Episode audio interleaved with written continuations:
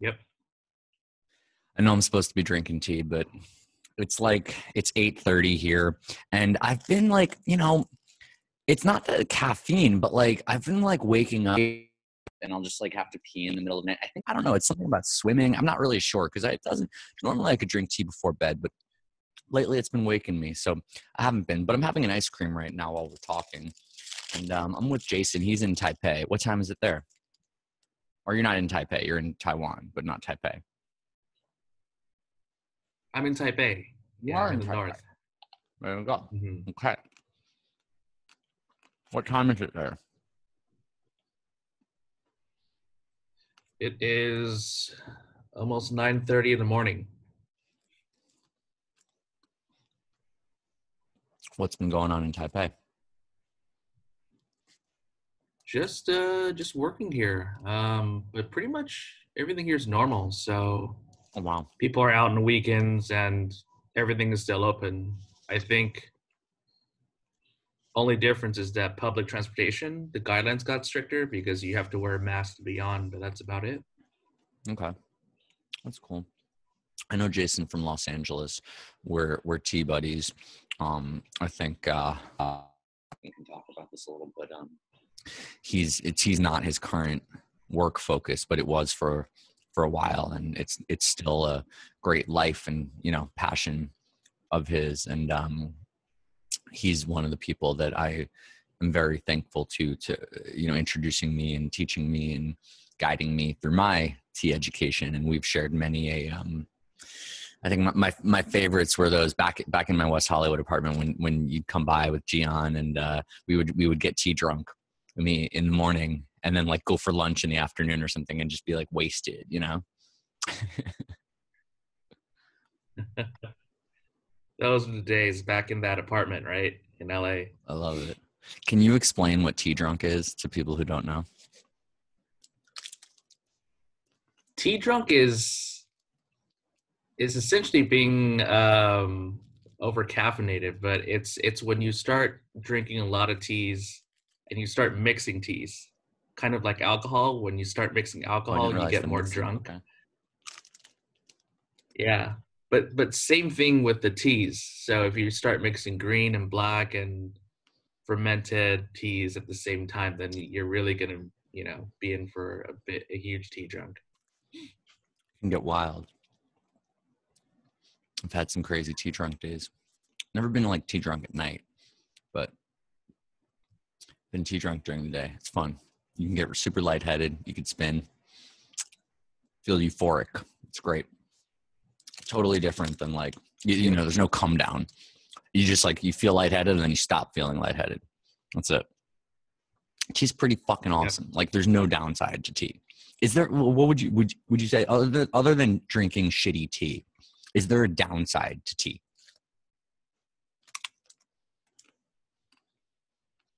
I don't think so, honestly. I, I think the there really isn't a downside in my opinion because you can't really when- even when you're tea much. drunk or when you just drink tea on the daily, you don't really depending on a person, but mostly I don't really feel the side effects of it. Even when I'm tea drunk, I'm still in control. I'm still Right. very fully aware and it's it's a nice feeling, honestly. Yeah, and and there isn't like I said, there's no come down. You know, you don't get you don't get so crazy.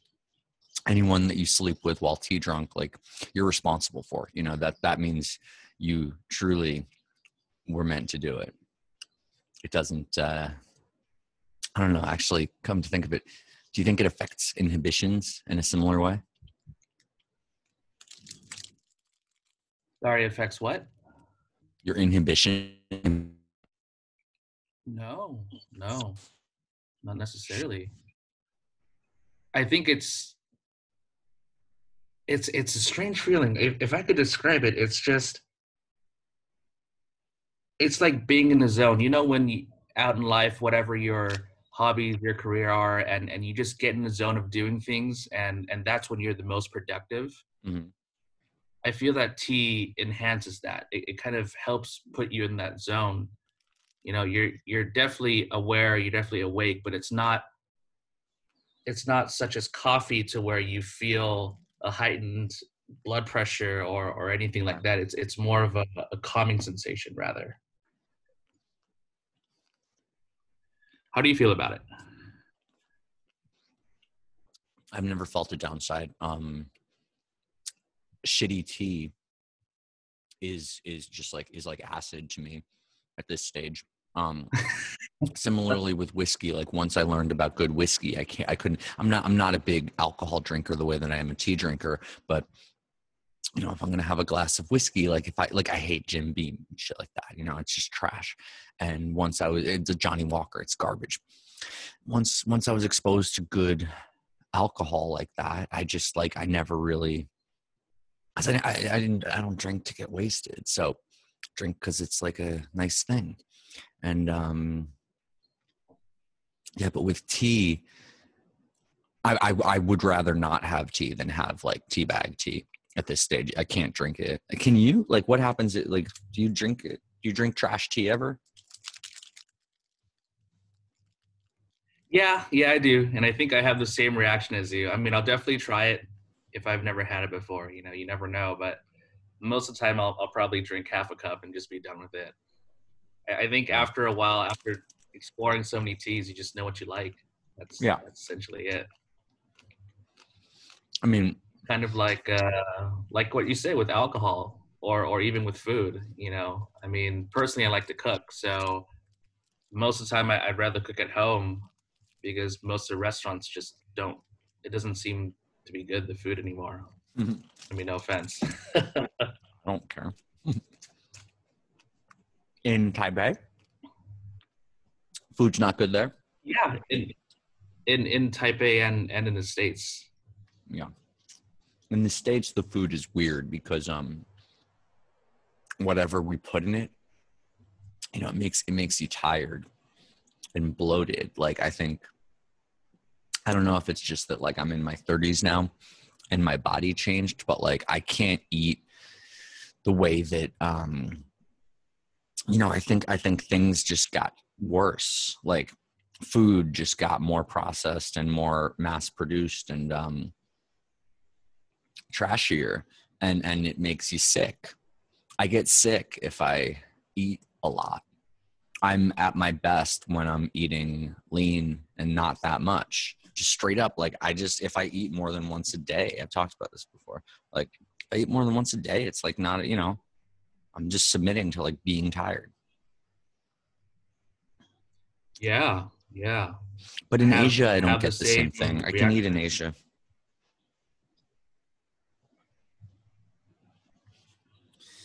Like I remember I was in Thailand and and Japan too, you know. Never been to Taiwan, but uh, I can eat I can eat 3 meals a day in Japan and like be alive. But if I ate three meals, I mean, even in Mexico, I'll eat three meals a day in Mexico because it's delicious, but I'll like, I'll die. Like, I'll just be like, my stomach will just be like a mess. But, I'm oh, sorry, my phone's ringing. Um, um, hey, I'm, I'm recording an episode right now, but uh, I'll, I'll call you before bed. Get home safe. It's Jason. You could say hi. Okay, I'm gonna go. You don't tell me. I'm gonna get because I'm recording. Bye. That's my friend. She does that. She's like my mom. I don't know if your parents are like this, but mm-hmm. uh, you know, you you pick up and you're like, "Hey, I'm you know in the middle of something," but just like, "But hi, see you later," you know. And she's, if you heard, she was continuing to talk. She was saying, "I'm just like, you know."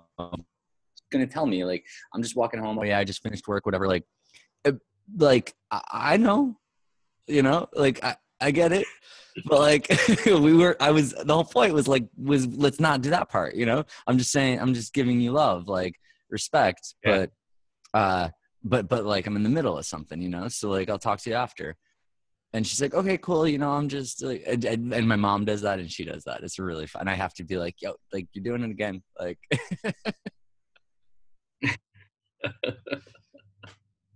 It's funny. Parents do. I have a coworker just like that actually. It's, oh really? Yeah, we'd be in the rush doing something, and and he would kind of you know, pull me to the side to tell me a side story of, of why Oh, he's yeah. engaging in this activity. And it's like, all right, I get it. Sorry, I'm in the rush though. Yeah. Can we talk about this in a sec? yeah I, I, I- I was just trying to talk to you about like this thing that and then they go into it and it's like wait but the whole point was not to go into it at that moment because i'm doing something else like people Yep. i don't so uh, you've read kakuzo okakura right like the book of tea no, I, I, oh you've never read that oh uh, I haven't read that one specifically. I did. I have episodes Yeah. in this show where I read it, so you can you can listen to me read it. If you don't want to read it, you can just hear me read it out loud. But um, one of his things is he talks about the East versus the West, and how uh, the Chinese would describe this is a Japanese writer, but he's talking about the Chinese and how they would describe people as someone not having enough tea in them or someone who has too much tea in them. And it's kind of it's it's just about like people who not enough tea in them are like flighty and like don't really are not really um, focused and are not decisive and and are kind of like juggling too many things and then too much tea in them are people who kind of take themselves too much too seriously and uh you know just like don't see the frailty and the humility in our day-to-day you know existence. Um and it's all about finding that balance you know? But guys like that don't have enough tea in them. They need to know when to pause it's it's definitely a balance with Yeah. everything else in life. Yeah. But with the tea remark, yeah, that's that's interesting. Uh, How do you do you feel that there is such a thing as having not enough tea, for example, for you? I ask because personally, uh, when I don't drink tea, when I'm working or during the day versus drinking tea, uh, I think it my attitude is a little bit different. Maybe I'm a little bit more I get maybe more agitated easily, or maybe I get more uh, flustered easily. But with tea, it kind of puts me in a state where I'm able to take a step back and pause and then Mhm. really think about it. For sure. I mean, tea certainly centers you, and uh, I think tea is a balancing, uh, ca- is a catalyst for balance. You know, is a catalyst for contemplation and consideration. So, you know, if like you're drinking tea and someone challenges you, you will. You're just more likely to consider their point of view um, I always talk about how tea is is my ideal way to you know the show is called Tea with SG and ideally we're we're doing episodes so like season one is my like you know I actually I changed I made it so everything is season one and then season two will be when I can actually see people in person and do tea but season one is my Zoom season um, but I talk often of like I don't want to have drinks with people. I don't want to have coffee with people. I don't drink coffee, so I don't want to have coffee with people anyway. But no, like I want to have tea with people because it's a different connection. You know, you and I are friends. I think because you know, I will um, completely we're friends because of tea. But I mean, also like Yeah, when we like we met through the, the world of tea, but also like because we shared tea, we know each other in a different way. I think that if we went out to bars together and, you know, like high fived and whatever people do at bars, they high five, right? That's like what they do and stuff. Like, I don't know. um, like, they, you know, we, we would be, we would be different. You know, we would have a different kind of connection and i think when people drink tea together they look one another in the eye they it's a sharing it's a bonding experience it's a connected uh, process it's it's it's a practical connection where you're drinking something that you're incentivized and inspired to comment on to share to talk about to um, relate to what's going on inside you. I think that tea Mhm. relates to you know humanity. I've, I've said this a million times like the metaphor of nature and nurture how there's a there's tea all comes from the same place through nature and nurture. Splits off into the seven varietals and infinite versions of that same with humans you know we could look at race we could look at uh, gender we could look at all these different things that make us different but we all come from the same place through all these variables, we're different, but we all relate because those differences all stem from something. And with tea, it all stems from something. So we're drinking a black tea, we're drinking a green tea, you know, the oxidation, the exposure to things, the damage that it has incurred that has led to this aroma, this flavor, this temperature, all these different things. It affects us in a certain way, and we can share that. And we can mm. connect on how it affects each of us. And i can see how it's affecting you and you can see how it's affecting me. And there's an alchemy to the interaction compared to coffee and alcohol which i think is for something else. It's a it's to bridge to somewhere else. But tea is the thing you know we're there to do that. It's centering activity. Coffee i think is something that you know gives you a boost to do to do another activity and alcohol is an activity that kind of like you know makes it easier to do another activity. Um but tea is none of that. Tea is just like it makes you more you. That's it. Yep and i love that. I feel that also the tea is also stimulating in a way because it, it kind of presents a different form of interaction i don't know if you feel this but with you know you have friends that that you just bullshit with and, and you you you shoot the shit and you talk nonsense but you but with tea i feel those conversations rarely cut in when when you have tea together with someone and mm-hmm. and you become more nurturing but at the same time you share knowledge and and you dive into topics of you know philosophy culture religion geography and it, it's just nice. It's it's a totally different experience right. where you're both kind of engaging and talking about topics and diving into them fully where you would never normally do. Right. Yeah.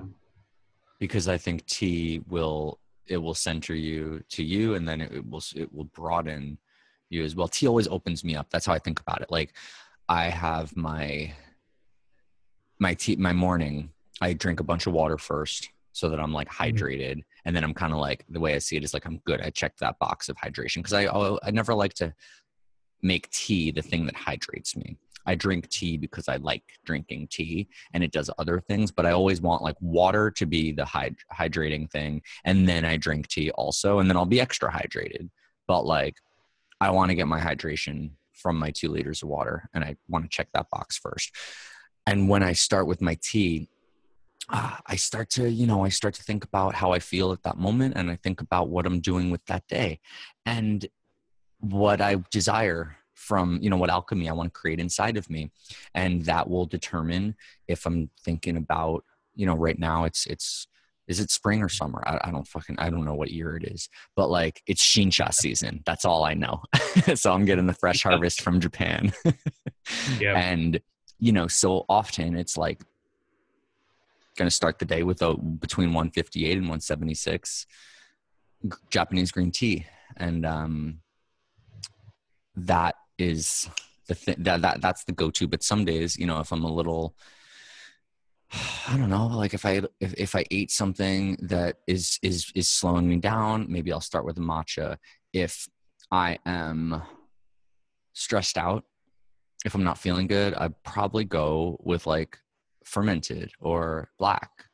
It it does some it settles you in a different way. You know green tea moves you in it it it, it uh green tea clears the way for where you're going i think and black tea is is more calming i feel and it will when i'm not so high it will make me feel better about not being so high. If that makes sense. Yeah, makes perfect sense. Black, maybe even fermented teas or roasted teas, a little bit. They, exactly. Yeah. They, they kind of just it's it's kind of like this home remedy that's soothing mm-hmm. when, you, when you do it. Yeah. Yeah. I've been drinking. I had Don May from Meileaf in London on last week, and I've been drinking some of his stuff. This uh, this roast. This this is a fermented. You know, it's a it's a it's a sheng pu'er that he roasted. It's super cool, and I've been drinking that. Um, A It's nice. roasted puer. How's that? Yeah, it's it's good. Uh, I ordered another one. He did two. He did he just did a, a nugget one. Um, Lao uh, Lao Tzu or something. I forget. Um, but I have that like in the mail coming soon. Uh, but I'm drinking this bitter bitter black something. I forget what he called it, but uh, it's really good. Yeah, it's really good. It's like a whole nother. You know, it, I love roasting teas. I, I do hand roasts at home. Um. I just I've, I've said this a million times too, and you know, it's like there's a certain amount of science we have to learn to drink tea well, and then beyond that, it's all art. It's all choice. It's all preference, and I love that part of it. You know, that's what I take so much like joy in. Like I'm across that line at this point in my life. You know, where like I know enough Yeah. about the tea to be able like I could drink tea with anyone. I know how every tea I know enough about tea to like not fuck up any tea. But I'm in this like exploratory phase, you know what I'm saying? And like so that's really fun. And I love, love, love like the process, like the Japanese calendar where all like now it's like everything's super fresh and I'm doing it 158 to 176. But like a month from now when it starts aging a little bit, I'll cold brew it and I'll burn it and I'll boil it and I'll just like do different things to it because the super fresh taste is like kind of it's not gone entirely it's just like it's not at its peak so let's see what else it has and then uh and if you know six months from now you could wake it up just put it in a pan or put it in a ceramic hand roaster and you wake it up and you get you brown it a little bit it becomes really really cool. People sell it like it's like some crazy i saw some website it's like selling uh some kind of roasted grain as if it's like this like oh my god like but you could literally just roast it in a pan and it's the same thing like i, I it, yeah and they're selling it for like $75 the fucks but it's it's good to hear that you're diving into that. I mean, definitely that's the best part when you're exploring, just like how when you first explore how to brew, you Right. kind of figure out how different temperatures yield a little bit different flavors. Maybe at lower Yeah. temperature, it could be more sweeter, higher is more robust, right? And you just kind of play with it. yeah And it it's cool how you've you, you've gotten to know your tea so well that you know during certain times after you've you've had it uh, to to use different techniques to kind of bring out the best of, of what you like out of it. And that's Right. that's really neat. Yeah. what was like your so were you exposed to taiwanese i know you know you're taiwanese but la raised so did you learn tea through taiwanese tea or how did it go Yeah, yeah. Um, growing up, all I ever knew was was oolongs, green oolongs, high mountain oolongs, Okay. because that's what that's what we mainly drink. That's what my parents' generation drank, and I thought, okay, this is tea. Besides maybe Japanese green tea that popped up later, you know, as we grew up. Um, but then doing kind of like a tea exploration trip, I, I realized, oh, tea could be can be anything it wants essentially. You know, there's so many Right. different flavors. I remember I was climbing this mountain with a friend and he was in love with Taiwanese teas at the time, maybe 15 years ago, 18 years ago. And he was telling me, Hey Jason, you have to come. So we we trekked about three kilometers up this mountain and finally we get this little hut. And we started drinking normal teas, you know, the oolongs, the greens I was That's used to as a kid, reminiscent. And then finally she brought up this tea that she roasted herself. She's like, Oh, try this roasted tea. And it just kind of blew my mind. And I was Yeah. like, Oh my gosh, tea tea can be like this. Yeah. You know, it it it could be and, and it's it's to the point where I've had teas that taste like chocolate or some teas that Oh, taste yeah. like like a for example, daunting you know. kind of stuff yeah yeah. I don't know when I first got roasted oolongs. I'd have to think about it, but it was probably in LA. I don't know though. Cause I maybe I went to Tay Company. I don't know. I'm not sure. Nah, you know what? I probably like ordered it from somewhere in New York before I moved to LA and I probably like had a little bit of like a few random oolongs, like good oolongs. Um, Mhm. but I don't know. It took it took me, you know, it was in LA in the few years that I was there that I really learned tea through like like through those, you know, when you were coming over, that was like my time of really learning. Um I don't know when. No, it had to be a few. I had to have already like I was definitely already exposed to like roasted oolongs at the time that I met you. I don't know when it started though, but that's a cool like when you have that first roasted oolong like that's a crazy flavor that you don't know exists there's all these flavors in tea that like you just don't know like sheng pu'er shou pu'er both of them are wildly different and like yeah. Eh, you know shincha gyokuro like people just don't know like they've never dripped gyokuro in america. So when you get that for the first time when you know how to make gyokuro proper like it's the concentration is just a whole nother thing. And people like most people like i made it for people. There were like five people over the other night and i made them all their first you know sip of gyokuro and it was just like they were they were all like very polite about it but it's gross. What what got you into tea sean? I don't think i've ever asked this. You know for me it was it was kind of the flavor and the idea that it's it's never ending and and the farmers can harvest it and grow it and process it you know to to match any profile they essentially want to bring out. Mm-hmm. what was it for you i didn't think about that for a while. I didn't think about the world around tea for a while. Um i was i didn't drink hot stuff for my whole life up until you know my mid 20s i had an experience when i was a kid where i drank hot chocolate one day and got sick later that day and associated sick with hot stuff for some reason and i never shook it for a long time.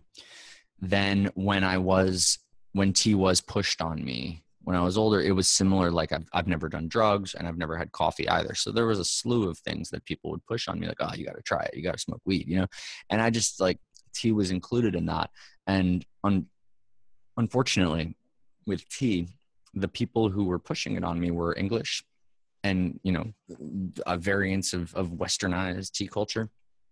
And it sucks. So, like, if that's the thing that they're insisting that you try, it's trash. Like, English breakfast, fucking Earl Grey, whatever, like, that shit is trash. That shit is lead, coal in a sock, a dirty fucking sock. It's disgusting. A dirty English sock with bad teeth. and I didn't get into tea for a long time because even when I would like be like fine fine even when it would be like a pretty girl who I had a crush on, you know, who would who I'd be like I would do anything for. I would still like I wouldn't like the tea. I would I would try it for her cuz I'll do anything for for girls that I have crushes on. And I'm just I'm pathetic like that, but I still wouldn't like the tea. Um, and then uh, yeah, there was there was just a series. There was no like game breaker. There was no big holy shit moment.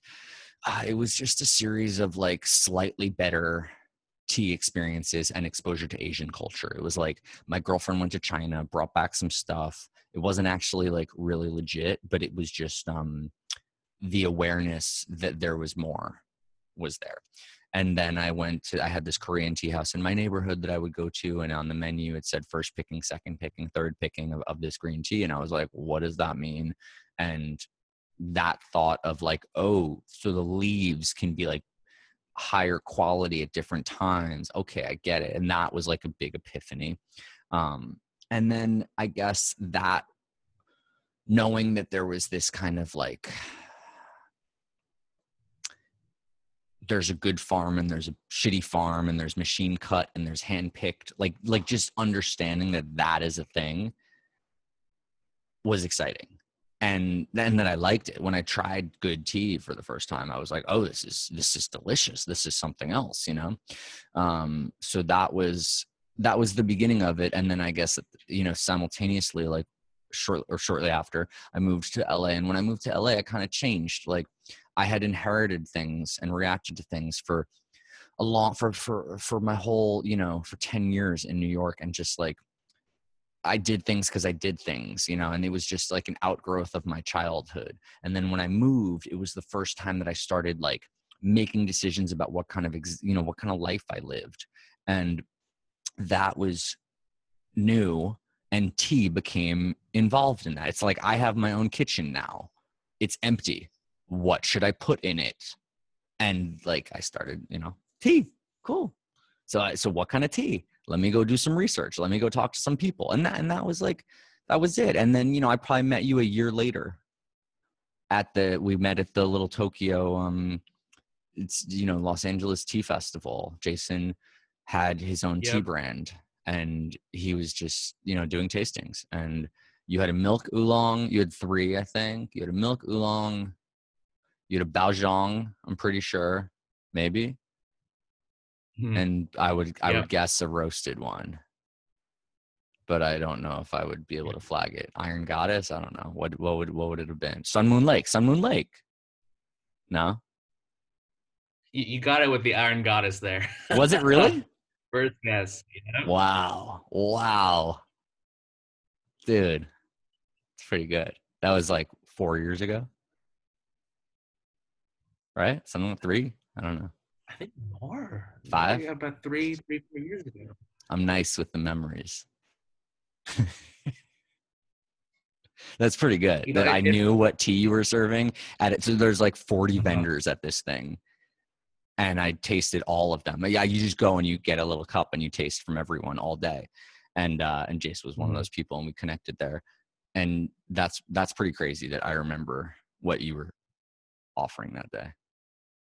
And we met uh Thomas, who's like the Oriental Beauty King um, yep. Who else was there? You know, James was there. I came with Gian, I think, and Swack. Gian will come on soon. Gian's got got some tea business in the works. He wanted to wait to do an episode until he could reveal things. but he's doing well. He's got a new brand. It looks great. Good to hear. Good yeah. to hear. Glad to hear as well. Yeah. So tell me, like, what is starting a tea business? It's it's a whole adventure. Um, it's kind of like peeling an onion. You know, you, you go layer by layer, and, and first you figure out what kind of tea you want to source and sell because you start with what you know, what you like, what you prefer right. to share that with everyone else. And from there, you you look into where that's grown, what region, figure out the farmers, and it's it's just amazing. You you learn so much, and I remember the best moments of sourcing is just when you're on the mountainside and, and you're being served tea by a farmer, yeah. and you take that first sip and the second sip, and for me personally, it's just a smile comes up on my face because at that moment it, it, it puts me in the present and it reminds me of why I love tea yeah. and why I love doing doing this because it's just either it's it's a completely new flavor I've never experienced before, never thought could could be possible in tea, or it's just something that's done very very well. Mm-hmm. And you could tell that you know the farmer really put a lot of effort into making it what it is. If it's super balanced, or if even if you're experiencing all these flavors, you know, within one cup, it's just it's amazing the nuance that humans can bring to it. Don and I were talking about this. He was talking about his visit to Tongmu in China, where like black tea comes from, basically. Mm-hmm. And it's just it's it's incredible to be able to just like understand who this person is, who their family is, like what's going on on this farm, and the generations that have that have worked on this one thing. And you can get family history from tea you know you can think about personalities and there's just there's so much to it. It's so enriching and it enforces it, it really makes you think about connecting with people and understanding people. You know everything that jason just described about sourcing is it's about people. It's about that farmer and and why you get along with that farmer. Like i just i just think that like tea people you know there's so much personality to it. There's so much um like what i described with like my morning and do i want a shincha do i want a gyokuro do i want a you know some roasted oolong? It affects you in a certain way that will you know will tell a lot about like who that person is and um and you can learn about people that way. You know if i meet someone who drinks a lot of a certain tea you know that like it says something about that person. I don't think you can really do that with like i guess you could do that a little bit with alcohol but like not really. That's more just for alcoholics you know? Yep. like people who are like who have a problem. Like you can tell what kind of problem they have. Yeah, that's true. That's true. The the nice part about tea is it's just like you said, you, you can kind of get a sense of a person's character because certain teas bring out certain feelings and a certain smells, aromas, Right. certain tastes, you know. Because of that you have a better understanding. And I I think I, I don't know about you, but but for me, I was always that kid growing up that liked to play video games or like games and and would try to do everything possible even after you beat the game you know do all like the little extra tidbits and Huh. I, think it's the perfect thing because it's never ending you know like the season Right, the farmer exactly. the generations you know every year is different and the pursuit and like yeah it's also kind of cool like there's a there's a sort of you talk about video games and it's like you talk to like say you're playing world of warcraft and you see someone who's like got achievements you know who's got like their you know their sort of resume of like they've you know they conquered this dungeon and they got this badge or whatever. Oh they're wearing that helm and that means that they you know have whatever achieved this thing. And you know something about that person. You know they put in the time and they have the skill level and they speak the language of that dungeon. Same thing with tea. It's like if you know you know when i talk to someone and they know like yame versus just like like there's like sense there's like i know about japanese tea there's i know about that i know that shincha is a thing. There's the people that go to uji because uji does all the outreach the tourism outreach like most white people just go to uji and they like they just go to tokyo but if they go to japan for tea they go to uji because like that's the that's the the thing that's been you know crossed over. But like uji's not actually the best tea in japan. And you got to dig a little further to know that. So when i meet people who like are like oh i go to fukuoka like i'm like oh yo like those fucking croissants in the uh, hakata station what about that? And if they know those fucking croissants like you know we got a friendship brewing right there. And it's like that achievement system you know it's like it's like those badges. And and i meet someone and they're like oh yeah no i i've i've been to that that uh candlelit tea house there's like one candlelit tea house in fukuoka that's really cool near hakata station. And yeah like if i meet someone who knows that spot i'm i'm pretty you know i'm pretty open to that person at that point you know it's cool. Um the sun is going down here. I'm moving to get light. You know what? I'll turn on the natural light. I mean i'll turn on the artificial light. I've had all natural lighting so far but i guess i have to just have to use the artificial light it's so sad i just want it to be like i'm in feudal you know feudal china looks like there's still a good amount of light there Yeah, it's just not lighting me. But yeah, um, it's cool, right? Uh, it's nine o'clock. Yeah, it's a late, it's a late sunset here. So, so yeah, it's kind of cool. Like I go to bed. Ten o'clock is when there's no light, so I can go to bed at ten, and we, the light doesn't come over the mountain uh, on the other side of my house until like I don't, you know, it, it's pretty dead. It's pretty quiet. I mean, it's, it's pretty dark until um 7:30 8 a.m Mhm. so uh, i can wake up at sunrise and like it's not that like if i wake up at 7 it's this like foggy it's pretty dark um and i wake up at, i wake up at 6:37 sometimes but it's like it's it's really cool it's super meditative it's very tea like you know so here it gets like after like 8 Oh. it's gone and it's clear but before eight it's uh and i didn't know this for months So it's cold in the morning. It's not, it's not a lot. Now it's warm, but like it was cold in the morning up until a few weeks ago. So I slept late every day because I wanted to wake up and go right in the water. So I slept until like 11 o'clock every day because on purpose, because it was like there was no point in being awake before then because I couldn't go in the water. So I'd rather stay up late and sleep late. Um, and nothing matters. You know, the world is not alive right now. So who gives a fuck about what time I wake up? Uh, but now, now that it's been like nice in the morning, uh, I've been going for super like seven, eight, nine a.m. swims, and it's very cool seeing the uh, the mist rise on the water, um, and it and it it it builds overnight, and then you start to see it when the light starts to poke out after six. But it, you don't like actually see real light until like seven thirty, eight o'clock which is which is like like it starts like the beach you can start to see light like an actual sun at like 9 a.m it's crazy Oh wow. Yeah. That is so before 9 a.m. There's no there's before 9 a.m. It's just ambient light. Very little. So it's like dark.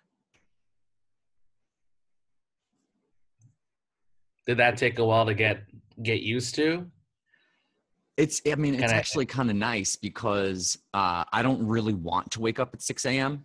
Like I like the mm-hmm. timing, so I, I just sleep with the with everything open, and it's like you know I sleep with the waves and I sleep with the light coming on me, and it just doesn't wake me early. Like it, it starts to wake me at you know seven something, like, and I'm I'm like by the time it starts to wake me, I'm like all right, cool, I'm ready for the day. But uh, I I it, when I got here, you know, months ago, it was cold in the morning, and I didn't want I just wanted to sleep through that. So um, but now the mornings are beautiful, and I'll, I'll be in the water. It, it's still chilly, but it's like a, it's like a shocking. It's like taking a cold shower. You know, it's not bad. But before it was like taking an uncomfortably cold shower. Um, but yeah, I mean, it took a while to just like accept. It, it's sort of like an ego thing. You have to cross this line of like, I'm going to sleep till 11 a.m. every day, and I have to not feel mm-hmm. bad about that. And that's a, that's a tricky thing. Um, to just to be secure enough to know that you're going to sleep to like a lazy hour but like still feel like a person and I'm productive. I'm not like some fat bastard like um yeah. But that was probably more of an adjustment. But now waking up, going to bed at 10 o'clock and waking up at, you know, seven or whatever, it's it's dope. I love it. I love the natural wake up, being at a time that I'm cool starting my day. It's not like I do a lot here. You know, I don't, I exercise like, I have to like force myself to exercise because I don't get any natural exercise. I just like, I'm in my fucking house and I pace back and forth. But I do, I do like a few workouts a day to stay in shape and then I do two swims a day. But I'm not doing like regular, I'm not moving around. So I don't know. Like, I don't, it's not like I'm like wearing myself out. Like if I lose a night's sleep, like if I'm like off or whatever, it doesn't really matter Mm. I never nap. Well, you're just you're just adjusting to your environment, and I think that's natural. Being in a place for so long, you you learn to adapt because it's it's also a little bit of humility too, because you have to right.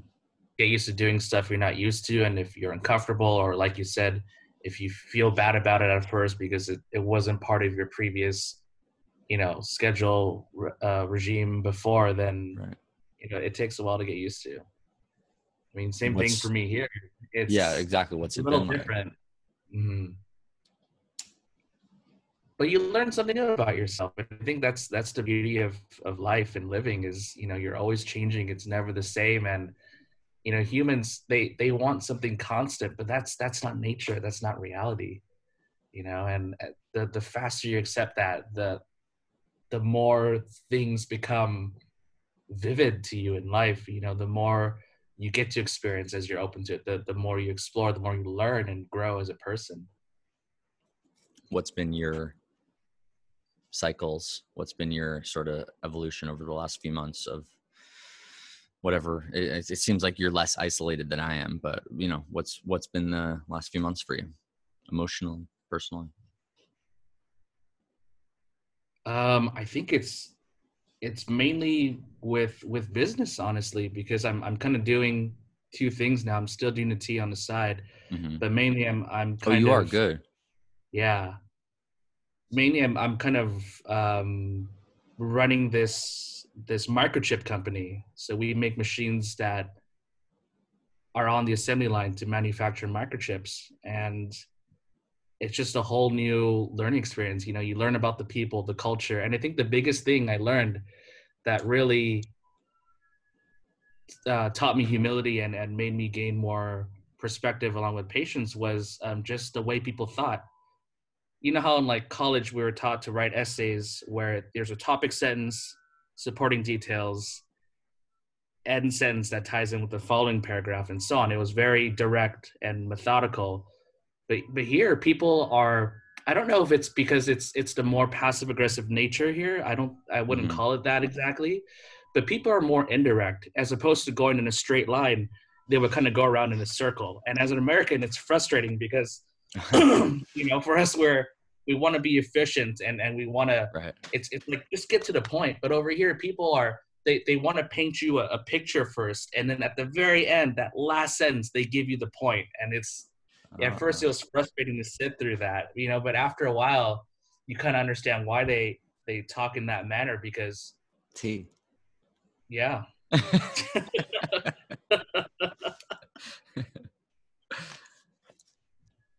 and it's it's nice because it it slows you down, you know, because I feel like growing up in the U.S. and the states, you know, capitalism and and just running, hitting the ground running, it it wears you down. So it's it's nice to kind of take a step back, slow down, and and kind of uh, go from that perspective. Do you drink tea with any of these people? I do, I do. I, I make tea on a Does daily that change? basis. Uh, does that change the interaction? Yes, it really does. It really does. I think uh, it just it, it puts them in a more calming state, and then for me, um, I'm able to kind of release all that,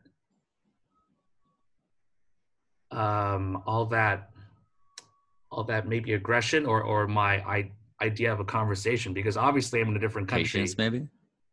Yeah, yeah, patience. I'm not patient. you seem patient. You seem more patient than me. Nah, I, I can speak a certain way. Doesn't make me patient. I can pace myself with my words. I can I can meditate, but um, you know, meditation and patience don't necessarily go hand in hand. Tea and patience don't necessarily go hand in hand. It can, it, it, as I see it.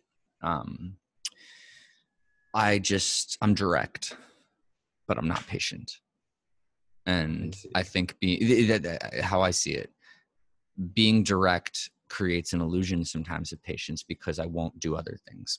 So when you don't uh, occupy as much space as you're expected to Mhm. occupy, that can create the illusion of patience. Maybe I don't know.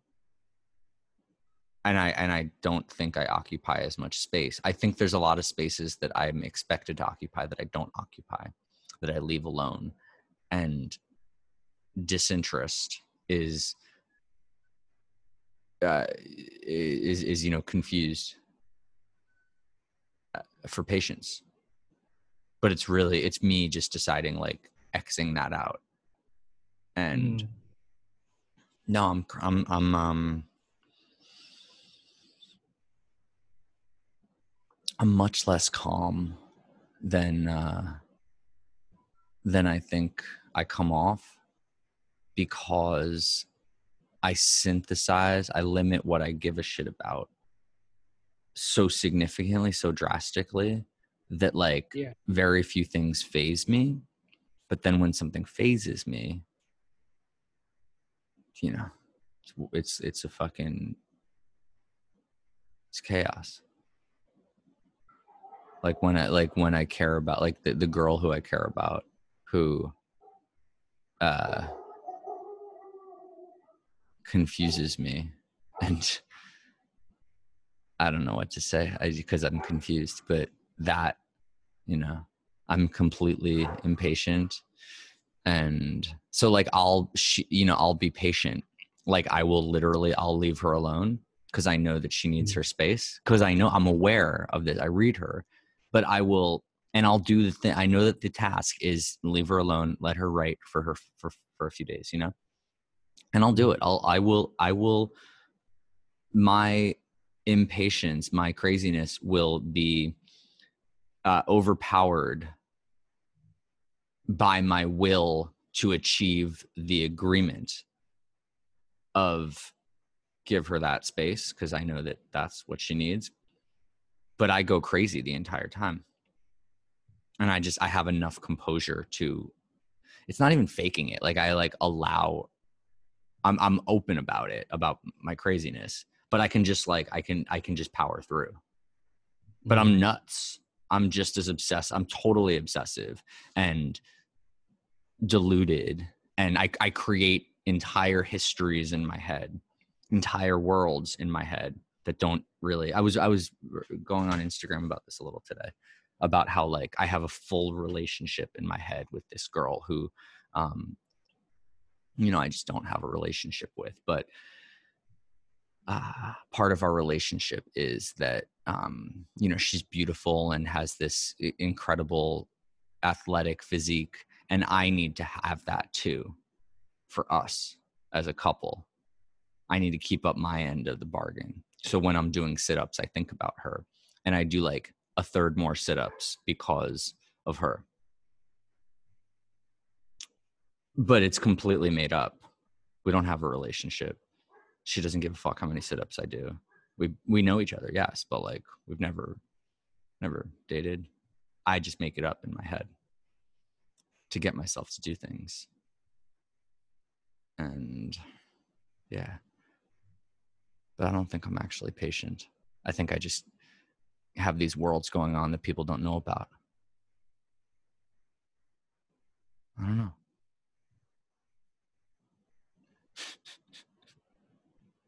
Maybe it's it's something else because for what we do, I mean, essentially, you're you're a creator, Sean. So Yeah, I'd make up these things so that I can make things. That's the, that's like the whole idea. yeah, I, I bring myself where I need to go. yep.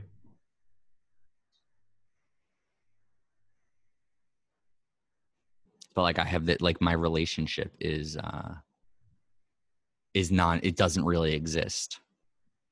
But I continue it because it gets me where I need to go. And then when I open up about it and tell people what I'm feeling, they objectively are just like, you know, shoot me, you know, you're, you're nuts. And I try to explain to them that like I leave open these spaces to allow myself to be punished and tortured a little bit because it gets me places inside. I think we're all a little masochistic. You know, you have to be able to kind of take a little bit of that just to just to fulfill your dreams and and your goals sometimes. Yeah, I don't want the pain. I just uh it's a thing that I have to do to get Mm. this gold. And the gold sometimes doesn't really exist, but it pays for what I need to do somehow anyway. What were you you were you were in the middle of you were saying maybe it's something else. You're Well, a creator, you were saying, yeah. because this this girl is kind of the catalyst that that kind of inspires you to do some of the things you do right so but maybe it's a mixture because maybe that idea that becomes the catalyst is there because it's it's just your nature because you have feelings for this person obviously so it's not like you can go against yourself and what you truly feel or believe deep down you know? So she just becomes part of your life and at the same time she is the catalyst that you know drives you to do some things you do. Mm-hmm. yeah. Do you have that? yeah. Yeah i do. It's it's hard to describe. It's you know how people say um you when you talk with someone you could tell if if they're in relationship if when they when they talk about their partner you can kind of have a sense of oh you know they're they're going at it together they're going against the world together or or maybe this person is living for the other person and i, I feel like i fall more into that category if that Which? makes sense i uh the the living for someone else Okay. you know kind of I, I use her as well as a as a driving force you know? It's it's not like i want to be some sort of pimp or anything but it's like you know like i, I want to be able to build a life with her. I, I want to be able to you know create a life where you know i could get her some things if she likes or maybe we could uh, i could help out in pitching in on projects that she wants to do around the house or or whatnot. Just just simple stuff like that but I was I was uh, trying to figure out for the longest time because I'm not living for her. I'm living for myself. But at the same time, I'm my goals are my my my drive is is the catalyst is involves her. So would you say that is living for someone, or would you say that's something in between?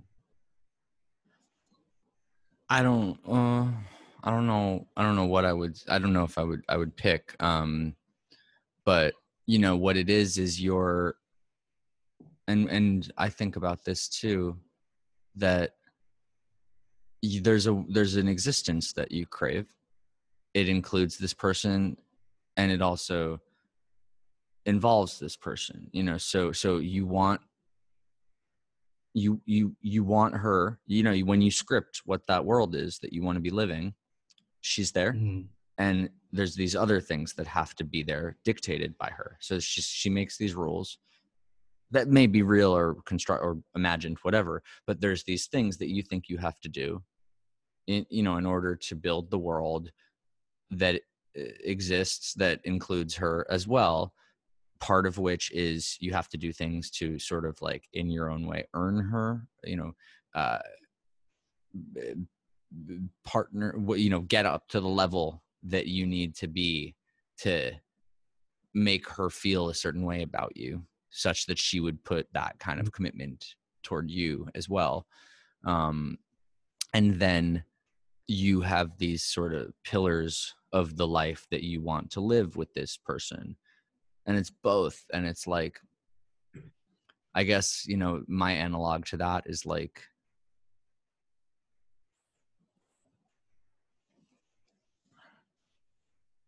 yeah you know i i uh there's certain things that i need to do to make her love me and there's certain things that i need to do to build the world that i want to exist in.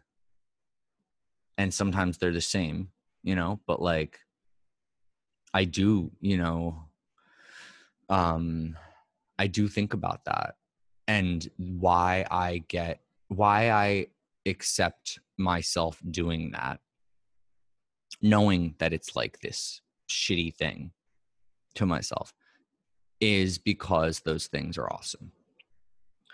And she because she's so awesome. She's just like she's the she's the greatest. And the life with her would just be so fucking incredible. So doing the things to go build that world like i'm the world is going to be left. Say she's not there the world is left. And then i'm just in that world. And then it's like first of all i got that world. Second of all you know you just built a pretty cool world based on a pretty cool archetype that like worst case scenario the shallowest version of yourself is you replace her with a different version of her which is which is horrible you know? It's like a projection of course and it's an archetype and it's terrible but like Mhm. it's not the worst. There's way worse things than loving someone awesome having her you know lead you and inspire you to build like your sort of dream what you think is your shared dream world building the dream world and then like inviting someone else in that maybe you think about how that person reminds you of this first person for the rest of your life and you never talk about it but like it's still a pretty dope life and this person is still pretty awesome. And it's like it's not the worst way to live that's the worst case scenario of that. But the point is that this person got you to go build all these awesome things and you live in it. And that's that's why i'm like i allow like so there's a person who who brings me there. So when i'm when i'm when it's late when i'm writing when i'm stuck when i'm like oh man this guy's pissing me off like he's not understanding you know the the the edits that i'm trying to make or like this person's not doing what i want them to do whatever just any of these things you know? I reframe it because i want to build that world. And and and if i come to her i think about what am i really doing here? Do i really care about being right? No i, never care about being right. Because i got this girl who's like the fucking greatest and if i get to be wrong every day but have a house with her and all these things and i get to make films and music and she's in it and shit like god like everyone can shit on me forever if that's where I get to. You know what I'm saying? So like it gets me yeah. into a headspace where like I'll calm and I'll center. So so so like that's what I'm talking about. I guess this is like, you know, now I'm like exemplifying a little bit what I meant earlier about my patience. Like I'm crazy. But how does it come out? It comes out with this meditative like I just counted to 10 and you didn't even realize, bro. Like, you know, I'm not like I'm so chill and all this stuff because I'm reacting to you with this like peace and all of this and and very purposeful and very like moving the project forward even though you're being a dick like you know like that kind of shit and i do that all the time and i i get like i allow myself i like go down to people who are like not carrying their weight. I do it all the time because it's like, yo, I know this person's a motherfucker and I should not like allow myself to fucking speak directly to this person who's not trying as hard as me and who's not like put in the, you know, but I do like it would be mm-hmm. better if I got this like plus one from this person.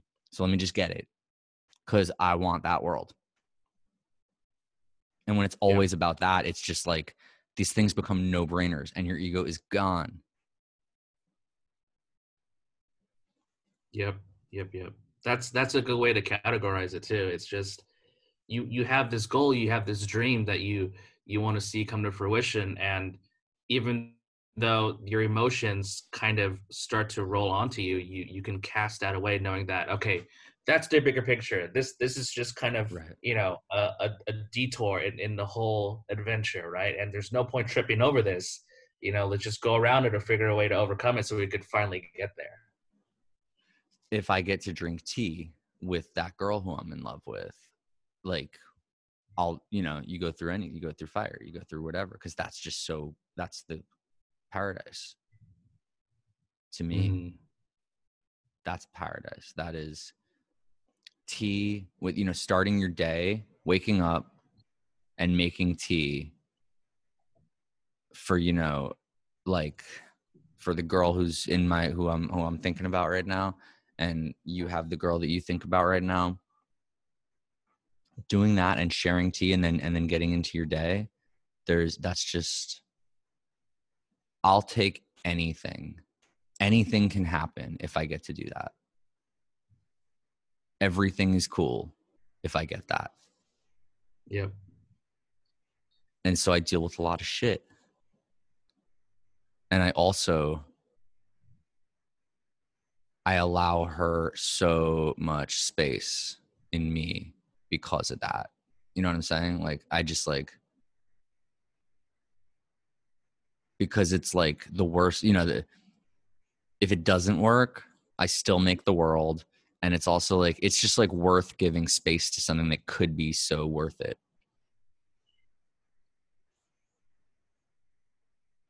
That's how I kind of see it. And I tell friends that sometimes and they're just like but and then they objectify you know they they look at it from but what you're really doing is and i'm like i know but like it's like i know but like while i'm all twisted up i recorded three episodes today finished the film edit did the song like did all like had a meditation session with like the best teacher in the world in boise idaho like lynch's teacher like she's fucking amazing i love her.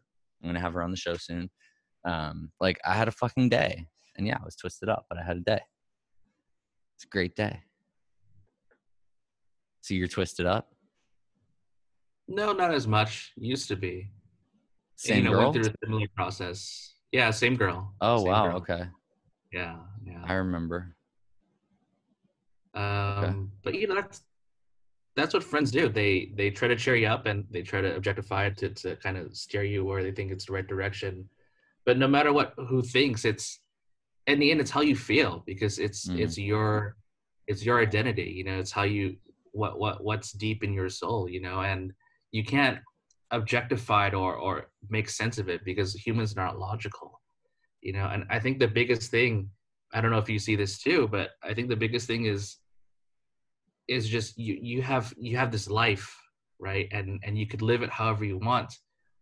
Might as well live it by your your own standards, right? How you, how you want it to be because why settle for anything else? You know, why be with another girl if this is the girl, if this is the girl that you want to spend the rest of your life with, if you want to wake up in the morning and see her you know smiling back at you then then you you got to do everything you can to make that a reality you know Yeah. because otherwise I, I feel the biggest thing is regret because you don't want to be on your deathbed thinking oh i could have had this person in my life if i tried a little harder you know you don't want to have those thoughts. You want to be able to smile as you reminisce and look back and you know and thought you know my life was dope. It was awesome. I did every almost everything or everything i wanted to do. And win or lose you know everything turned out to be something i'm i'm happy with. Tell me about like what you're getting into is like I feel like serious tea master kind of shit. So when you're sourcing tea Uh-huh. and you're talking to like tea masters and tea farmer types, like do you ever go deep like this? Do you ever go into like real life shit and get some lessons, get some knowledge put on by these guys? all the time all the time Tell me, tell me, um share. People want to know. the it's mainly with um the the tea masters in our generation of our age you know because we Okay. connect uh, on a more deeper level people that are similar in age obviously. Um but i remember there's this one time where i was talking with a good friend here in a cafe and, and we were just talking about how getting into the industry you know there's always a lot of haters and there's always a lot of uh, especially here uh, there's because it's it's such a ingrained entrenched old school industry that if you're the new kid on the block you're gonna get shot on. Yeah. you know they're gonna be like what the hell are you doing here? You don't know shit about tea you've only been doing this for two years. I've been doing this for 30 years and my father before me and, and his father before him right? Yeah. so it's like you don't know what the fuck you're talking about. Right. you know but but i remember um i, I said a quote. I, I made a comment saying you know i'm at the time i was the type of person where you know if if i got shot on you know i wouldn't give a shit because for me my the the way where i felt reprimanded and i felt satisfied was you know you could doubt me all day but in the end you know once i make it you know then you'll know my true value and, and what i can bring to the table and share with the world you know and and by then we don't even need to have a conversation. I'll just look you in the eye and smile and, and i'll know and you'll know right? But that's kind of a hmm. petty way to go Yeah, about it and so like kind of- you're being like so street fighter about it, you know? yeah yeah and and when he when i i never really thought about it until he he kind of checked me and he's like he didn't say it was petty but the way he rationalized was you know he had the same feelings before. Uh-huh. but his whole idea was why why get even? Why why continue to fight this person? You know why not why not try to get along with this person in the beginning? You know try to get on their good side and even though you you don't really like this person for what they did to you or or like their character and attitude in the end it's better to have them as your ally helping you out or somehow benefiting you as opposed to having an enemy and it was just it was the simplest thing but it was like that light bulb moment it's like you know what you're right you're right and that's that's to me that was true mastery Hmm. you know because in the end What kind of tea were you drinking? Like, what, what's the, what's that guy's tea? He i don't remember what we were drinking Like, Yeah, what's his, what's his specialty? Do you think?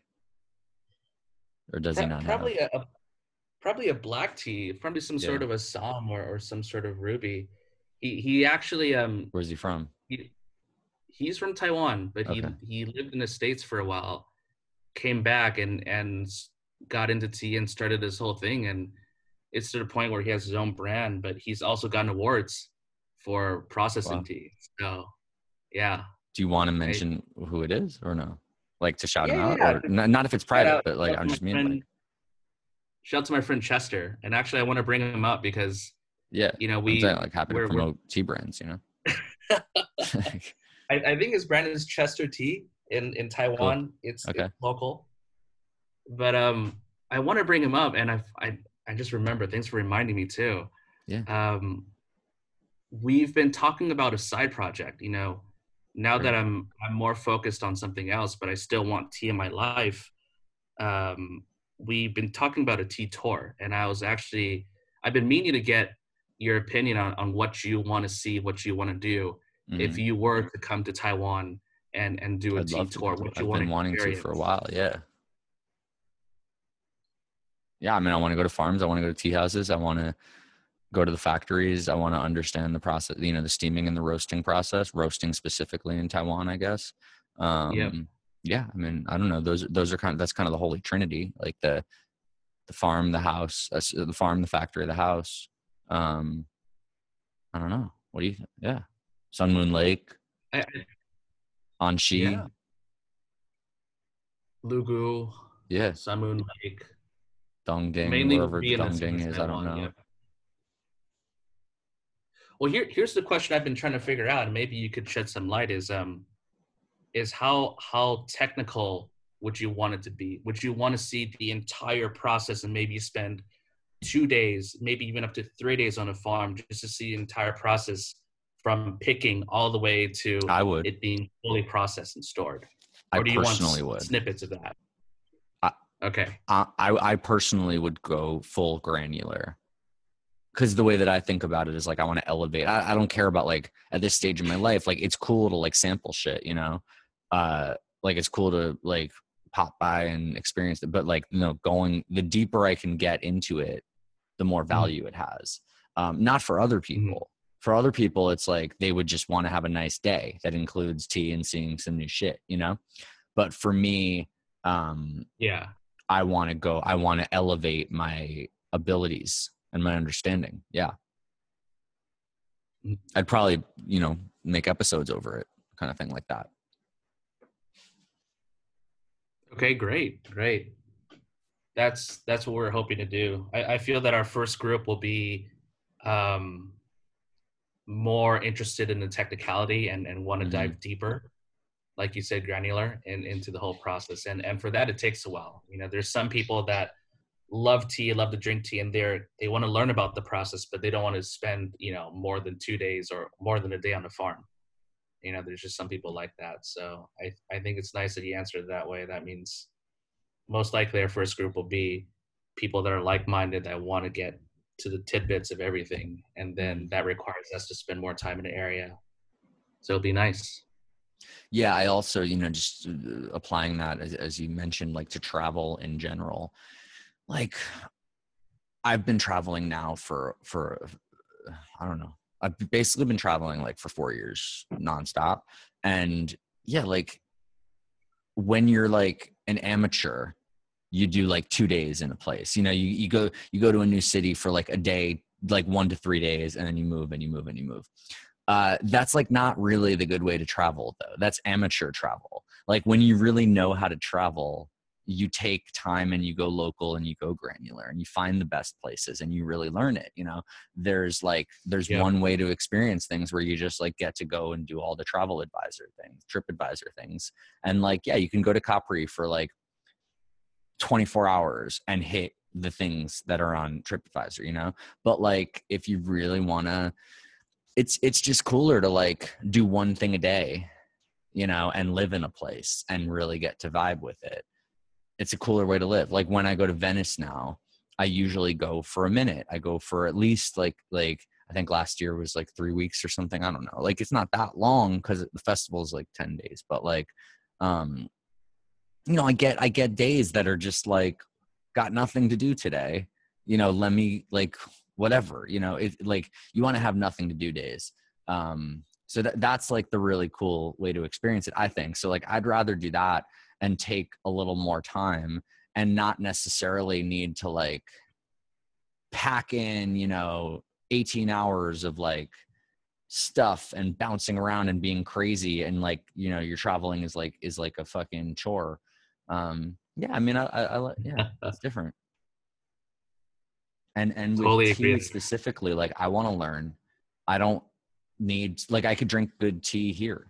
You know, I don't need to like to get to get good tea. Like I, I I'm there already.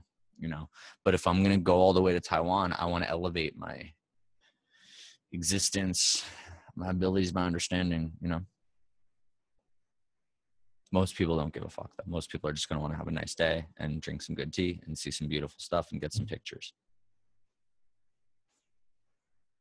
And that's cool, yeah too. i mean it's two sides to the coin but i i think i agree with you more on on just enjoying it because you, you take the two extremes and the other extreme would be kind of that that tour group you know tour bus mentality where yeah. you hit up you know a dozen or so sites within a day and and it's fun you get to see everything and you get to take pictures and and to to kind of tell yourself oh i've been there but you didn't really learn much about it you didn't understand why that place is significant or important or why it has such a big impact on the world it's just kind of Mhm. a checklist I go on both ways. So so like if I'm really gonna go granular, great, and I'm down to stay there. Like I'm down to like be in that place as long as it takes to really learn what I'm there to learn. But there's other ways, Mhm. like okay, like I'm thinking of Venice again. Like I go and I'll just like do four museums in a row because like I don't really need to like like when I go to Accademia, I usually spend like forever there because I look at the Tintorettos for like half the day. But when I'm going to uh like Palazzo Ducale, like it, you know, I could go in, I could just walk it and bounce, and that could be 20 minutes for me. And Mhm. like I'm getting so much out of it in that walkthrough. I don't need to stand there and stare at the thing. Like I, I can just take it in and bounce. And there's a lot of places like that. But with tea, it's a different interest for me. So like like the Tintorettos, like I want to stare at the Tintoretto for a long time because the power of that on the wall, the physicality of it is a big deal to me. Um, but I don't end up spending as much time when I go to Peggy Guggenheim and looking at their collection because to me it's like it's paintings that I don't necessarily care as much about the physicality of them. I care about the uh the ideas and I can get those ideas without having to be at Peggy, you know, without having to be in that specific room. Uh, but the Tintorettos, you don't get it if you just look at a screen. You have to physically look at the grandeur of them. Um, and I care about those also. They're like influential on my work. Like Max uh, Max Beckmann's. I go to the MoMA in New York a lot Mhm. because they have one painting, and I go. I usually bring. I do like I, I use it as an as an excuse, and I'll like bring someone who I like, and I'll show them around. But I go to look at Departure, this one painting, and it's like super super like it's just major to me. And I go there and I'll I'll, I'll stand there for forty five minutes, and I do it all the time and it's at the MoMA. And uh but that's how I vibe with like shit that I give that I really care about. Um but like the rest of it, like the regular like when I went to the um uh what's it called? Uh Donald Judd exhibit, Mhm. like I, I just do the walk. I spent like a half hour in the whole exhibit. I went I went I think opening night. Uh, and like I, I just walked through and I looked at everything and like I studied it all and it was cool and I just and I'm done. It was like a half hour. Um, so I do both. But when I give a shit, like when like I really want to know the ins and outs of Sun Moon Lake. So I'm down Yeah. to like go to Sun Moon Lake for as long like for you know, let's like how much time do we think we want to spend in Sun Moon Lake? Like, is it five days? Like, okay, fine, let's make it five days. Let's figure it out, you know? And I would love I would totally do it. If there's five days worth of like knowledge at Sun Moon Lake, like, yeah, because if you think about it, like there's probably like a hiking day, there's like a fucking horseback riding day, there's a fucking like go in the fields with the actual tea day, there's a you know sit with the guy and drink tea day, and there's a Yep. processing day. Yeah, Yep. right there. That's five days in Sun Moon Lake, and you got to swim every day. we'll we'll we'll have we'll have fun there. I, I think um you'll you'll really enjoy being when we're doing the the green oolongs. You'll probably enjoy being up there, way up in the mountains, probably like Oh five six God. thousand feet. All you see is fog and like you know, tree, tr- uh, tea trees, kind of like you know going down an elevation, disappearing into the fog, and you're just drinking a cup of tea in the morning. It's just the most serene thing in Heaven. the world. Heaven. Yeah. Wow. Yeah. We got to. In the new world. that's like that's like like it's like next year in Jerusalem now. It's like in the new world. Yeah. Well, hopefully everything will be back to where it should be by next year, but who knows? Who knows? Yeah, I don't know. I'm, I'm assuming the only thing I'll do is Venice. Like if my film's at Venice, I'll go. Otherwise, like I don't want to do anything. Like otherwise, like I'm down. Like if I have to live in Correas for the rest of the year, I will. I would not be mad at that Mm-hmm. Because I'm also like plan I'm buying. back. I don't want to go back to New York, like big Uh. time. Don't want to go back to New York. I really do not want to go back to the United States. Um, I've been aggressively against it this week. Um, I was I was supposed to go back today. It's funny. So I got here. You know, I was supposed to leave like months ago, um, but Mhm. then it was like we were saying th- this was like the idea. It was like once I stayed, it was like I was probably going to stay until you know end of May. That was like the first. eh, That was what everyone was like owning, and I was like, I say, I think I'm predicting. Then this was in March. I was like, I'm going to be here till September. Mhm. Like I don't. I was like, look at it. Look at the calendar. You know, it's going to take months to get things cleaned up a little bit, enough to reopen. Then they're going to reopen. They're going to fuck it up. People are going to be stupid, and then it's going to second wave, and then that's going to be another, you know, season, and we're into September, and like that's it. And and I I said I've in March I said September, and I have no ambitions of doing anything till September. I'm also super binary on my um risk. I have nothing. The only thing that would be worth risking going to Venice Film Festival would be would like be something special for my life. It would add to my life. Going back to New York City right now would do nothing for my life. Um, you know, I can't shoot my film. I can't. I have the short for Venice. Hopefully, if I get in, um, and if it happens, but I can't continue shooting the rest of the film. Like we just can't. We can't do that yet. Um, Yep. and that's the only thing that I would want to do anywhere physically. I can't DJ. I can't make any money. So I'm just like here working remotely, comfortable, healthy. I produce my show. I'm going to start putting music out and you know, like I do as much as I can. But I won't do more if I am in the United States. It doesn't matter. There's no there's no value add to that. So I'm just super like cautionary about it that you know, I hear a lot of people just like really for their anxiety, their their loneliness, their their uh boredom, whatever. They're just like want to do stuff. They want to move around. They're like, "Ah, it's stupid. It's been long enough, you know, whatever." That's just them being like you know, insecure. But I'm just not. I'm just like, "Yo, I got books and like stuff to do as long as this takes because I there's no benefit to like getting sick. There's no win in it. Yeah. Yeah. I do not need to go to parties right now. I'm happy this happened when I'm 35 as opposed to like 27. You, you what, you- what are you 28? 31. You're 31. Okay. So so yeah, like after 30 like it's all right. But if you're in your 20s like it sucks, you know? Cuz you want to party, you want to like date people, you want to know things, you want to like experience things. And I'm like, yeah, like at 35 I got to experience what it's like to be alone for a long time. And that's dope. Mhm. That's really cool, you know? And I'm cool with that. Yeah. There's one person who I wish were here. That's it. but that's not real.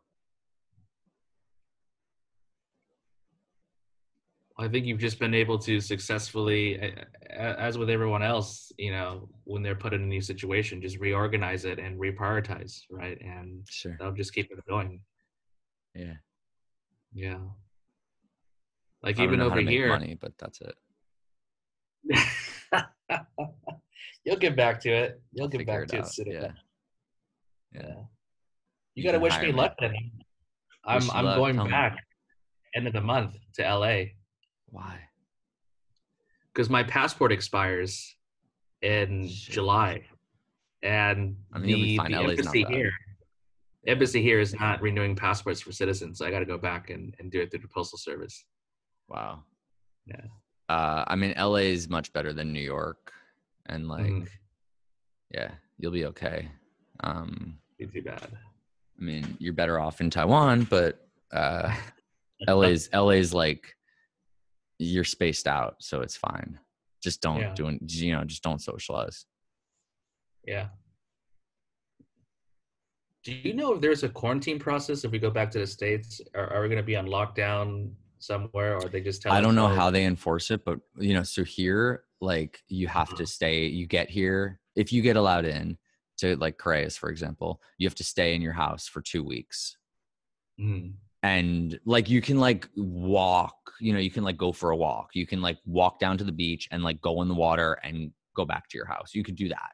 But it's not like you can't like go to the restaurant you can't go to the market you can't like you need to just like be in your house for two weeks. And you can't like have you know people coming in and out like um so I, I i imagine there's a similar system in the states i'm not entirely sure of the you know logistics of it mm, how it's enforced. Um, I think there are countries, I don't think the United States is doing this, but there are countries where it's like you will be sequestered for two weeks and you will have to stay in like an area Yeah. like that like I was hearing about that I think in like Puerto Rico or something like or Guatemala like um that's bad that's like that's a traumatizing thing you know um but just like having to go and stay in your place for 2 weeks is like whatever to me you know yeah. like I'm basically doing that anyway. Now I just get to socialize also. So like I take, you know, I, I go do stuff sometimes, but like nothing much. You know, I'm not going. to We're in like a isolated, you know, little community. So like once a week I go out to the other beaches. And I'll like have people over for dinner sometimes, but like only if there's like certain people that are allowed that like I let in. And that's it. I don't socialize with people that like I don't know have been here. I know that they've been here for months. And that's Mhm. it but we have that luxury here because we're isolated. But if I were in fucking New York, like or LA, like I would just stay in my place and that's it. And just that's it. Yep. Yep. Yep. Like deliveries, you know. And that's it. People are fucking people are horrible. Like people are getting so weird with it. It's yeah. I don't know. It's it's a tightrope, right? Because for the governors, they have to. They're under the pressure of opening up the economy because you, you either die by the coronavirus or you die by not being able to afford rent. yeah. Right. catch it anyways. Yeah. Yeah, so that's the that's stuff that like I'm okay with. Like if someone's talking like that, that's one thing. But most of the like I've had a, the conversations that I've gotten upset about are people who are just being like, you know, it's not a big deal. Like, like people who are financially fine, or like their attitude is not caught is not related to the financial instability. You know, um, and i just i get upset when i talk to those people and those are the people that are to like get more people sick you know because they're asked they want parties and they want to they want to date and they want you know they're just lonely. And it's like i mean uh, that's a symptom of our fucking culture you know our civilization is like this loneliness is really it's a problem like that people can't be alone that alone means lonely that yeah lack of other people means sadness hmm it doesn't have to be that way especially not in these short-term windows It's kind of interesting when you think about it. I mean, with with technology and with you know smartphones, it's basically our personal computer. We have it in our pocket. We're obsessed over it. We look at it constantly per day, right? And yet we're still lonely. I'm not. I, like i said there's one like there's one person i think about yeah no i know i know i, I know what you're, i'm saying i know i know what you mean in general and i'm saying like i don't you know i don't share that. Um i you know dearly dearly dearly miss one person but that has nothing to do with coronavirus you know like we were we had our issues beforehand and this has just sort of pushed back a time that we would be able to like actually do anything about it um and that's it. But unrelated to fucking coronavirus um that's my own my own bullshit. Um but even with that you know i think i'm so thankful like every day for this time past the horror and the and the and the danger and all that like, like i always have to like qualify it that way you know? I am so thankful for this mm. time. Like obviously it's a horrible fucking time and like if i could not have it i would yeah. prefer to not have it. Absolutely like without a doubt. Like i'd be fucking djing and touring right now or like i'd prefer that. But man i'm very very thankful for all this time and i think i'm going i think like in the i think i'm going to look back on this as like one of the best times in my life like knock on wood that like nothing horrible and nothing tragic happens. Like i've lost friends. I'm not you know, like that's happened but um none of my inner circle kind of and you know people that i love but uh my life has not been destabilized over anything. And yeah. Yeah and this has been really cool this time. I've i've i appreciate how i've been able to adjust to it so I think I'm going to look back. I don't like, I like in a weird way, I'm not looking forward to it ending. No, I am. I am because I want to get things into the world. Yeah. And I need to like meet another girl who I love so that I forget this girl. yeah. I don't know. I don't think that'll happen. I think I'll still love this same girl forever. I'll look back on this. You episode. never know. You know. You'll listen to you. You may be listening to this, you know, ten years down the line, and maybe you've met a new girl. You know. You, I mean, hopefully in in ten months. Hopefully in ten weeks. No, no, not ten weeks. Ten months. I would love to meet someone in ten months. If I if I don't get any resolution with what is on my heart right now, ten months would be cool. I'd be good in 10 months. Yeah. I think like or my projection person who I was referring to, we only hang out in Italy. She's Russian, so that's why she, she can't come to the US anymore. And uh she had a visa for stuff she was working on, but that went away. So she hasn't been able to come to the US for years and for for two years now, I think. And um, and we right when we met, and we only we we've been able to meet when I go to Italy once a year, and uh, and maybe so maybe that maybe we'll we'll fall in love properly this year, and then my projection will come reality. Maybe that'll happen. That could that could be a good enough, you know, lily pad to jump off. Yeah, I'd be fine with that. Yeah, hoping that happens. I wrote a movie about my projection with her. And we're like both like we we've like she like wants to make it. And it's about how I project this relationship onto us. That's not mm. real. And about what would happen if we were like given the opportunity to do anything to manifest. And she like yeah, it's super weird. It's just me going like full heroin onto my projections and craziness. Is is that the one that you'll be submitting? No, I mean I haven't made that movie because I will only. Oh. She's the only one that's ever read it because it's for her to be in it or nobody. Oh, yeah. Okay. Uh, no, the one that I'm submitting is uh, that one's finished. Um, it's me, Isabel Sandoval, who's on Saturday's episode, and uh, Carlos Dengler, who used to be in the band Interpol, and now he's a wonderful, wonderful actor. And uh, three of us are in it, and uh, it's also a movie about not exactly about projections, about memory. And um, I have a romantic memory about something that is proven wrong. I I tell it, and then we realize what really happened, and um, what that says, how that how that affects a couple people. I drink tea throughout. I'm drinking tea for opening shot, not the closing shot, but I'm I'm drinking tea until like the the final scene. I'm not drinking tea. That's it. The whole movie, I'm drinking tea. Otherwise, It's gotta represent. yeah. Like I was doing notes for the the the fine cut today, and there was like a shot where like the the sip, like the sound mix, they moved a cut and they didn't move the tea sip and the closing of the thermos with the hot water. And I was like, there's a sound in there. And I just know the sound so well that click. And I was like, you have to move that sound over. You didn't move it. And like he just didn't notice it because he doesn't realize that there's such a distinct click on the thermos on my Fuji Fuji Yeah. uh uh Fujiroshi or whatever the fuck it was. Uh you know what I'm talking about. Zojirushi. Zo, Zojirushi.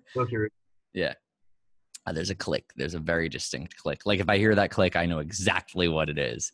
Uh, it's the tea thermos, the Japanese tea company thermos. They make a bunch of different like products for water and tea, and that's what. I, if you see me this black thing that I'm this black thermos that I'm walking around with, I mean pretty much everywhere. Like it's uh, it's I'm, I drink out of it every day. Not not while I'm here because I don't have to because I don't leave the fucking house and I just drink out of the regular cup. But um, in the world, like when I'm DJing, I'm always drinking out of the same one. And there's a click. And that's in the movie. Yeah. So what are you gonna drink tonight? You, you're gonna drink you're not even drinking tea. It's the morning. What the fuck? I'm not drinking it because i don't want to get hyped up what, what are you gonna drink Probably drink something. It's raining now. Probably something roasted. Something a little more comforting. Yeah. i want to come i want i want to visit we got to figure that out Yeah, you must. There's all these neat little tea shops and some masters I need to introduce you to and, yes you know, let's do show it you around. and we'll do some episodes out there Yeah. that'll be season three season two will be tea in regular places in the new world like but in person and season three hmm. will be like taiwan japan china people The trick is you got you come stuff here, you have to starve yourself for probably about a week because you'll gain it all back in like two, three days. well what do you mean Just the food. The food's amazing here. you were saying it sucks Huh? you were saying it sucks Oh, restaurant food, but not the street food. oh fine okay cool yeah i'm down for the street food that's how i eat mexico japan i've never been to taiwan but yeah when i went to bangkok like everything street food Yeah. That's that's dope. Yes, I'm all about that street food. the carts, the little alleyways, the just everything, little shops, mom and pop. Those are the best. I want to do it all.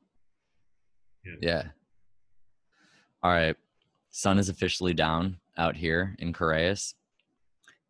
I think it's time for me to get ready for my my sunrise and I don't know what tea I'll drink in the morning. I'm going to see how I feel. I'm going to see how forlorn I am. I'm super forlorn right now. I'll watch a movie and see if I can get rid of my forlornness. But I'm actually fine with it, as we talked about. I'm ready to be forlorn. I'm alive. But Jason, I miss you. I miss our tea sessions. Jason, every time I come to LA, he's one of the one of the people I always like. I don't tell people when I come to Los Angeles, at least for the last like three years.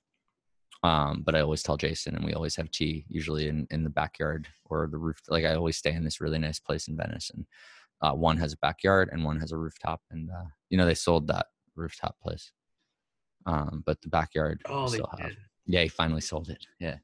Um, but uh, beautiful, beautiful place across the street from Gjelina. I could say where. Yeah, if you go to Gjelina, the place across the street, uh, next door to um, uh, what's the fucking sushi place? Um, she, uh, whatever the brown rice sushi place across the street from Gjelina.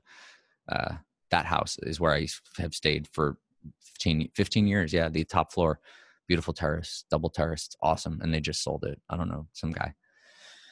But um yeah, let's do tea in the New World or in Taiwan. I'll probably see you in Taiwan before I see you anywhere else, honestly. Sounds great. We'll fast forward it then. Let's do that. Um, all right, man. Yo, thank you so much for this. I'm always happy to chat. Beautiful to catch up. I'm happy you're healthy. I'm happy the family is healthy. I hope uh, this this love comes by for some tea, and um, I'm looking forward to sharing one of those uh, top of the mountain, foggy morning roasted oolongs at Sun Moon Lake next year. Let's do it. All right, It'll man. be great. Enjoy the day. Thank you for your time, and uh, keep Yep. in touch. All right. Have a good night and stay safe out there. Peace, man. Thank you so much. You too.